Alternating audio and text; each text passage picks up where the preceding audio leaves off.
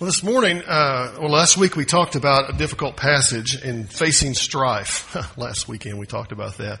How in those times we can become angry, we can become bitter, we can become vindictive, or we can take a higher pathway and choose to love God, to love those around us in those times. And our choice there is to makes a big difference in our lives, but it also affects the lives of the people around us. Now James turns to an area and addresses uh, these people as we keep portraying them, portraying them being faced with attacks from both sides. From one side, the Jews, and the other side from the Romans, and they're trying to follow Christ in the midst of all of that mess that they're in, living in Jerusalem in the first century, and they were hard pressed to stay on the right path. You know, and after a season of facing hardship like they had been dealing with, and it had been an ongoing thing, it, it often is easy when those things, those times come, to say, well, I'm just going to take things into my own hands. I'm going to fix it myself. I'm going to take care of it. I'm going to take care of the problem. You know, we have a tendency, don't we, to do that. We think ourselves, we can just take care of this. We can fix it. We'll do it.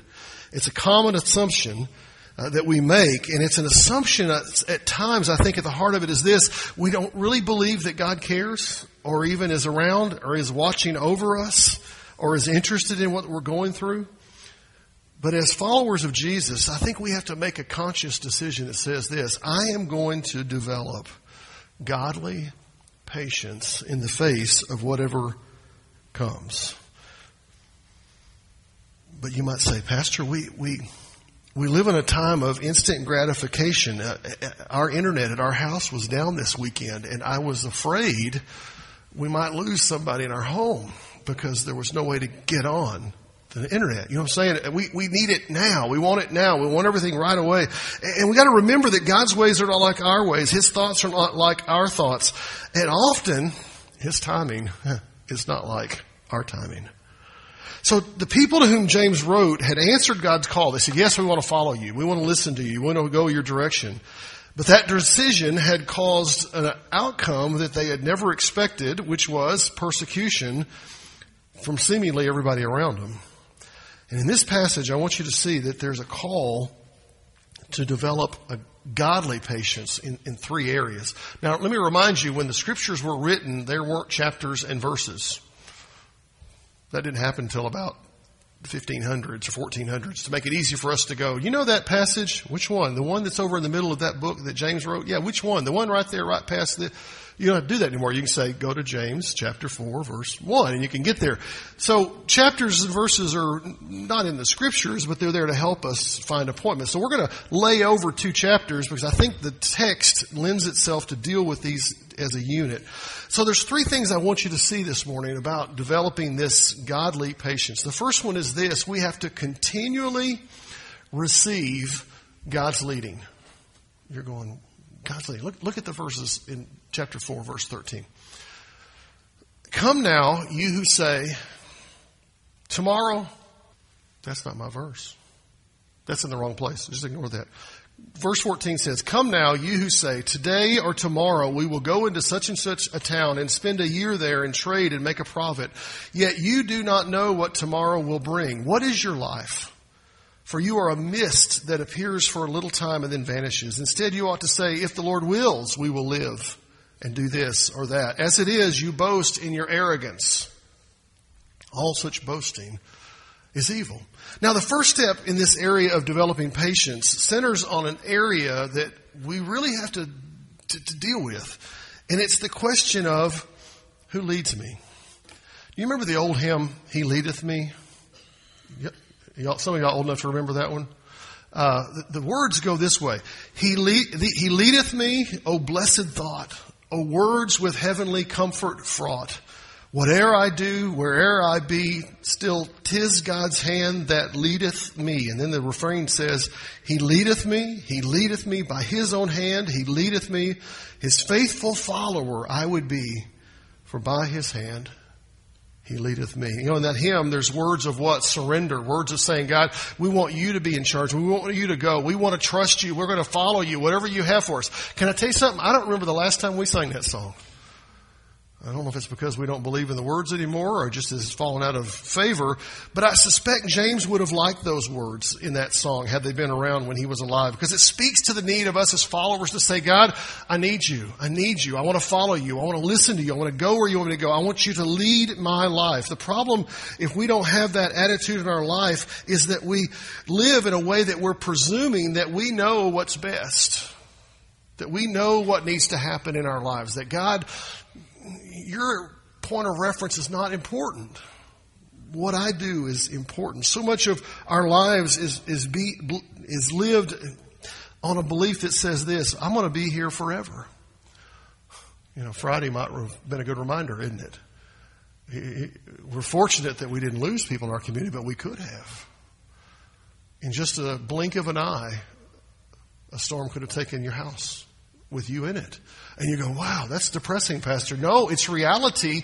And we need to understand that today or tomorrow we're going to go into such and such a town. We're going to spend this time. We're going to do this. And here's what we're going to do. And I'm going to go here. This is my plan. I'm going there. Listen, I, we don't know. So we need to, instead of saying, this is my plan, and we need to start leaning into God's plan, leaning into His direction. There's something about us that we believe, though, that any trial that comes our life, in our, in our life, or any hardship that comes our way, any opposition our way, must be indication that God's not with us.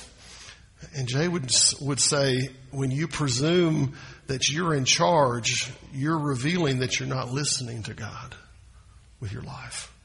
I think the better approach is this, okay? If the Lord wills, we will live and do this or that. That's what James said. Do that. And we're going to say, God, here's our plan. He's not saying don't plan. He's just saying, God, here's my plan, but I really want to lean into what you have for me. I want to listen to your voice. I want to go your direction. I want to be a part of your thoughts and plans. And God, if it's your will, then that's what will happen. You know, we start making plans, don't we, to go do things. And this is what my next thing, my next thing.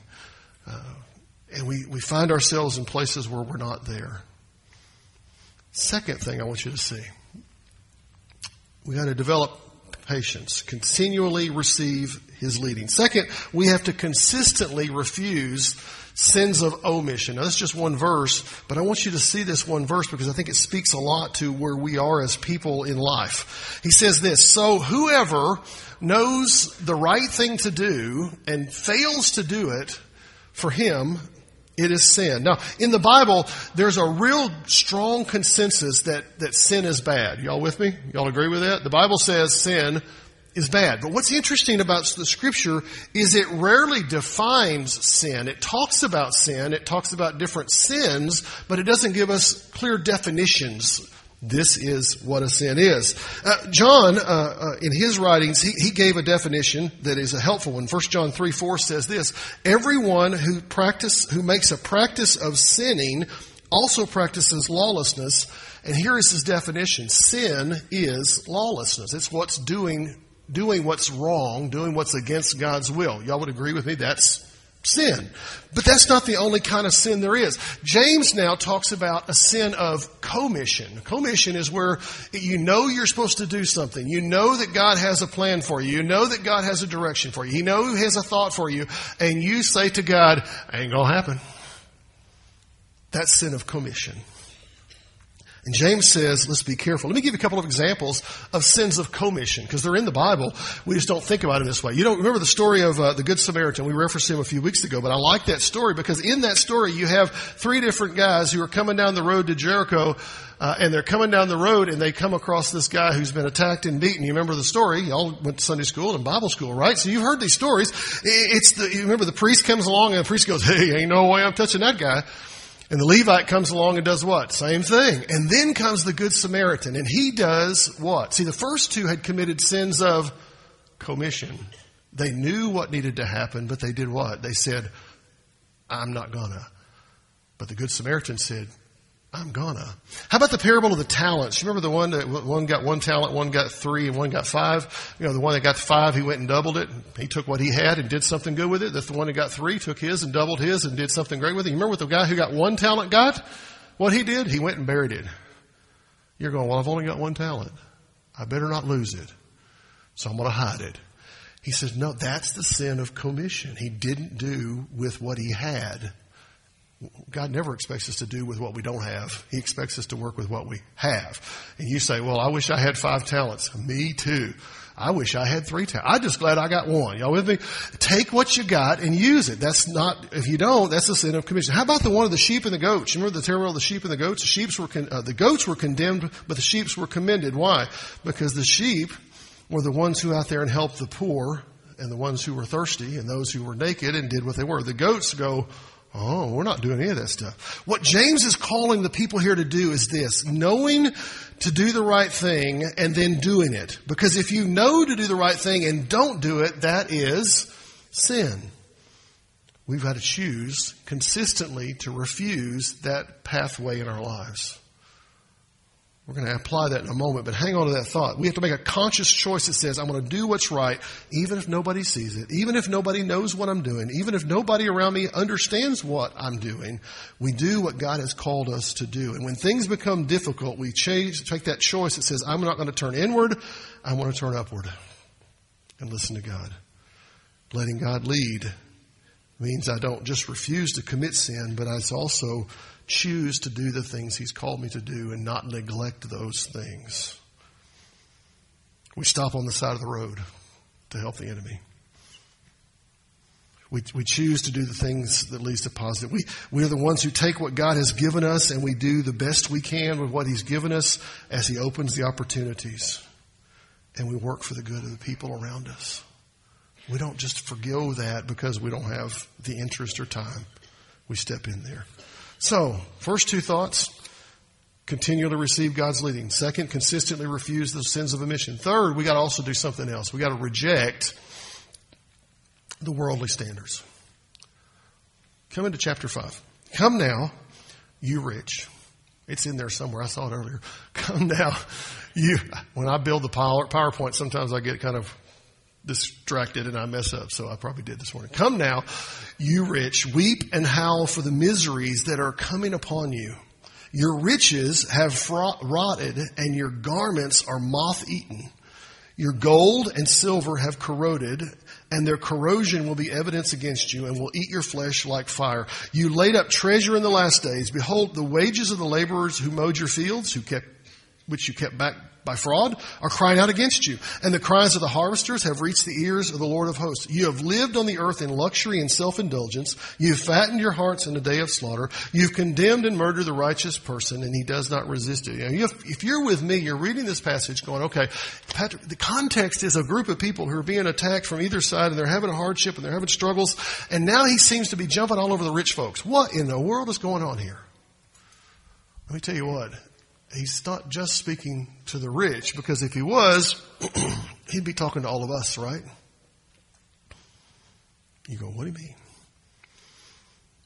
I'm glad he's not just dealing with anyone who has wealth, because to do so would be indict us. Because listen, on the world scale, we live as the top 10% on the planet. You're going, well, I'm poor here. Let me tell you what, poor in America is rich everywhere else. I mean, we, we don't understand how wealthy we are. We walk around with thousand dollar phones in our pocket and don't give it a second thought. And there's places in the world that don't have a thousand dollars in a year. And, and, we freak out when we can't find our phone. You know, that kind of thing is where we live. We're in a different world. We live in a land of plenty with pockets of poverty, not a land of poverty with pockets of wealth. We have it all. We got lots. And the challenge for the people of James' day was not to do what we all have a tendency to do, which is this well, how's the world approach it? Well, that's what I'll do. Don't adopt the world standards in the process of trying to be patiently listening and following what God has for your life. Don't go, well, the world says this is okay. That doesn't work. The call in our life is to develop this patience. He discusses what the followers, uh, with these followers of Jesus, he's not, not their poverty, but their wealth. While they were surely facing hardship from the Jews for following Jesus Messiah and the Romans for professing to have another king, they, and they, the, the reality is they seem to be pretty well able to take care of themselves. They were not trapped in abject poverty. They were able to provide food. Listen, some of them were packing their goods up and moving out of town. If you haven't moved lately, let me tell you what, that's not a cheap process, okay? It takes a lot of work, effort, and sometimes some cash to make it happen. Now, they didn't rent an Allied van line back then. They had to get their donkeys to do it, but it took manpower and people. And those, these folks are not struggling like we might think they are, but in their wealth, they needed to understand this. Their help didn't come from what they had. Well, maybe that's a word for us this weekend, isn't it? Our wealth doesn't come from our possessions. It doesn't come from the things we have around us. Yeah, we take care of that stuff. Our wealth comes from in knowing the Lord. And they were guilty of four problems. And he lists them right there in the passage. Let me just quickly go over. He, he, he, he charged them with hoarding. You're going, hoarding? Well, that's not nice. He, he's not saying you can't provide for your future. Yay, right? All of us pretty much in this room have done plans to prepare for ourselves for retirement and all that kind of stuff. And we, there's nothing wrong with that. But when we do that to the extent that we then become stingy and cheap in the present and don't care for others in the present and don't minister to others in the present, that's where the problem comes in. He says, don't be that way. Because when you do that, what you're saying is, God, I don't really trust you to take care of my needs. I gotta do it myself. Take care of yourself, but also be generous. Don't be a hoarder in the process. How about the second one? Being cheap. Be cheap. You're going, well, I don't have any employees. He talks to them about their employees. Can I tell you something? Every single one of us has employees. Did you know that? We all have employees. You're going, I don't have any employees. I don't know what he's talking about.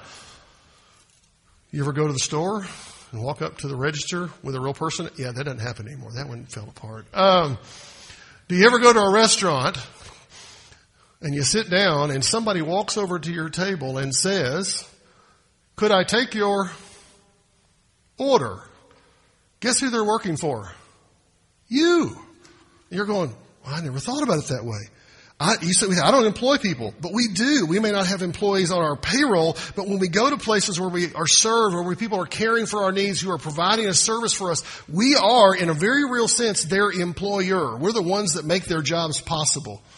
Quit going to the restaurants, and guess what happens to the wait staff? They don't have a job. The cook staff doesn't need to work anymore. There's nothing wrong with being served. He's not criticizing that. What he's saying is, don't be cheap in the process. I, have had friends over the years who worked in food service, and they, they, they, they say consistently, I've heard this statement from them we hate Sundays. And I go, tell me why. And they go, because they all show up from church and they're rude and they're cheap. Some of us are going to go to a restaurant after lunch, or to go have lunch, and you're going to say, ooh, maybe a 10% tip is not good enough. Maybe three pennies on the table doesn't cut it. Maybe being demanding to those people who are serving us, working for us, needs to be adjusted. We need to learn to develop patience in those moments and not to be cheap. Third, being self-indulgent. You know, there, there are things in our lives today that we take for granted that a generation or a century ago we would have thought to be luxuries. Uh, consider uh, outhouses, and we'll stop with that image in your head. There's not a one of us that wants to go back to the way they used to do it, right? Not me. And James isn't saying luxuries are wrong, but what happens is when we cross the line where we demand, where we expect and, and, and, and push that we've got to have this and got to have that, and if you don't do it to my standard, it's not good enough. Listen, God has a place for us that says, don't be the one that runs around saying off with their heads and throw the bums out, but be the person that says, I want to have grace with you and, and compassion for you and love you. And to accept the things that we have and change what we can but live that way. And then don't harm the innocent. He's the innocent this morning. Innocent. The issue at hand is this, is some have condemned and maybe even taken other lives. And in context of James's day, he's, I think he's speaking out to those who oppose the will of others. Maybe for us, it's this. We need to step back and go, man, I like a deal at the store. Y'all with me? If I can get half off of 20% off of 40% off of half, I like it. But what if the product we bought is the one that caused a child to work in a sweatshop for pennies a day for 12 hours a day so that we could have the cheaper product? Maybe there are times we need to say, we're not going to support that. We're going to step up. And we're going to be patient and wait for what we need in the process. Okay, what do we do with this? Real quick, and we're going to get out of here so we can go do some things in life. All right. First of all, I think we need to do this. We need to learn to check in regularly with the Father. We need to talk to God. We need to talk to God. This tied into our Sunday school class and our class this morning at least. I suspect one of the things we really need to glean from this passage is that we need to check in with the Father. How easy is it, listen, for us to go days, weeks, months, or even longer without talking to or listening to God. We get busy with our lives. We get busy with our stuff. It becomes so easy to become self-absorbed and we do what I'm going to do and we take care of what we want to do and we're going to go where we're going to go and our plans are this. And in the process, we neglect spending time with God. But if we're going to develop a life of godly patience, we've got to stop and check in with the Father to talk to God, to turn to Him again and again, letting Him speak to us. I'm reminded of the words of Paul. We prayed it a little bit earlier this service. He wrote to the church at Thessalonica. He said, Rejoice always and what? Pray without ceasing. You're going, I don't have time to spend six hours on my knees in the morning praying. I think often we look at this kind of passage and we think, oh my goodness, I need to dedicate six hours in the morning and I need to wear out the floor somehow with my knees tearing into the concrete, tearing up whatever, so I can spend. There's nothing wrong with doing that, guys. We need to do those kind of things. But I think we understand that prayer is more than just a moment when we set aside to go check in with the Father. It's more an ongoing conversation with Him, where we, we talk to Him through the day. We, we relate to Him during the day. We have this conversation with Him to the day. This idea of praying without ceasing. That even as we drive down the road, we have a conversation. You're thinking, people talk to themselves. No, I'm not talking about yourself. I'm talking about talking to God, talking to the King of Kings, and choose His faithfulness regardless of, of what's going on around us. As God, I want to be with you. I, I really see prayer as something we ought to do as like a breath almost. And we say, God, what do you have right now? God, I'm struggling with this. How do we help this person? How do we deal with this? You know, we, we live in a day of constant communication. It's amazing. You can, you can drive hours on end and have conversations with God, and you can have conversations with others. I've discovered you can pray with your eyes open and talk to the Lord and pray for and with others with your eyes open if you need to to pray. Second, we, we got to make a decision that says this I'm going to choose right. How often? Every time. But, but we fail that. Yeah, we do. But we still need to make the decision that says, this is where I'm headed. This is what I'm going to do. To grasp the idea that our lives are, are really just a collection of a whole lot of choices and the way we make those choices determine where we find ourselves in the next step of life. And so you say, well, I've made some bad choices. Guess what? God gives you forgiveness when you ask. When we repent, He gives us a new path. And then we go ahead and make the right choice. And then we make the right choice after that. And we make the right choice after that. And we keep moving forward, making the right choice after the right choice after the right choice. You see, once you accept Christ as Savior, here's what happens. You have a call in your heart from God. And now you're enabled to do something that you could not do before you met Jesus. You know what that was? Choose right. A woman who doesn't know Jesus struggles with doing the right things. Why? Because they don't have the power of God within them. A man who does not know Jesus has a hard time doing moral and right good things. They can do good things at times, but they don't have the power to accomplish what God has for them. And we're going to have to wade through the negative voices. We're going to have to talk, talk to ourselves sometimes and have that conversation. Say, no, we're not going to go there. We're not going to think that way. We're not going to act that way. We're going to be the way that God wants us to be. And we're going to lift up and encourage those around us. Listen to what he told, what Paul told the church at Rome. He talked about an issue I think that we need to grasp, and it's this idea of intentionality. And you're going, I don't see that word in the text. Hang in there with me. Look what he said. He said, So then, let us, if you don't run right in your Bible, you might circle that word. Us what? Pursue. Pursue what makes for peace and for mutual upbuilding. You go, well, doesn't it just happen? I think Paul recognized the reality it doesn't just happen for most of us. We have to choose to do the right things. We have to choose to work for peace. We have to choose to build up each other. We have to choose to do the right thing. In other words, choose the right in every place, time, and circumstance. Don't tear down, lift up. To encourage, don't discourage. To bless, don't cur- don't curse. And I'd phrase it this way: choose right in every place. So wherever I am, whatever I'm doing, whoever I'm with, I do the right thing. You do what God calls us to, and we choose right. And that develops out of that patience that God gives us as we listen to His voice, as we walk with Him. One last thought, and it's a universal truth. It's not a new verse you've never heard before, but I want you to see it one more time as a reminder. We need to commit our ways to God. Commit your ways to God. There's a thought within our text, not only about doing right, but about living our lives to the Lord. Within Christian thought, I think we've somehow set up this false dichotomy that says, well, there's some of us who are really, really committed to Jesus and the rest of us are just over here doing our thing. I don't think that's the way it's supposed to be.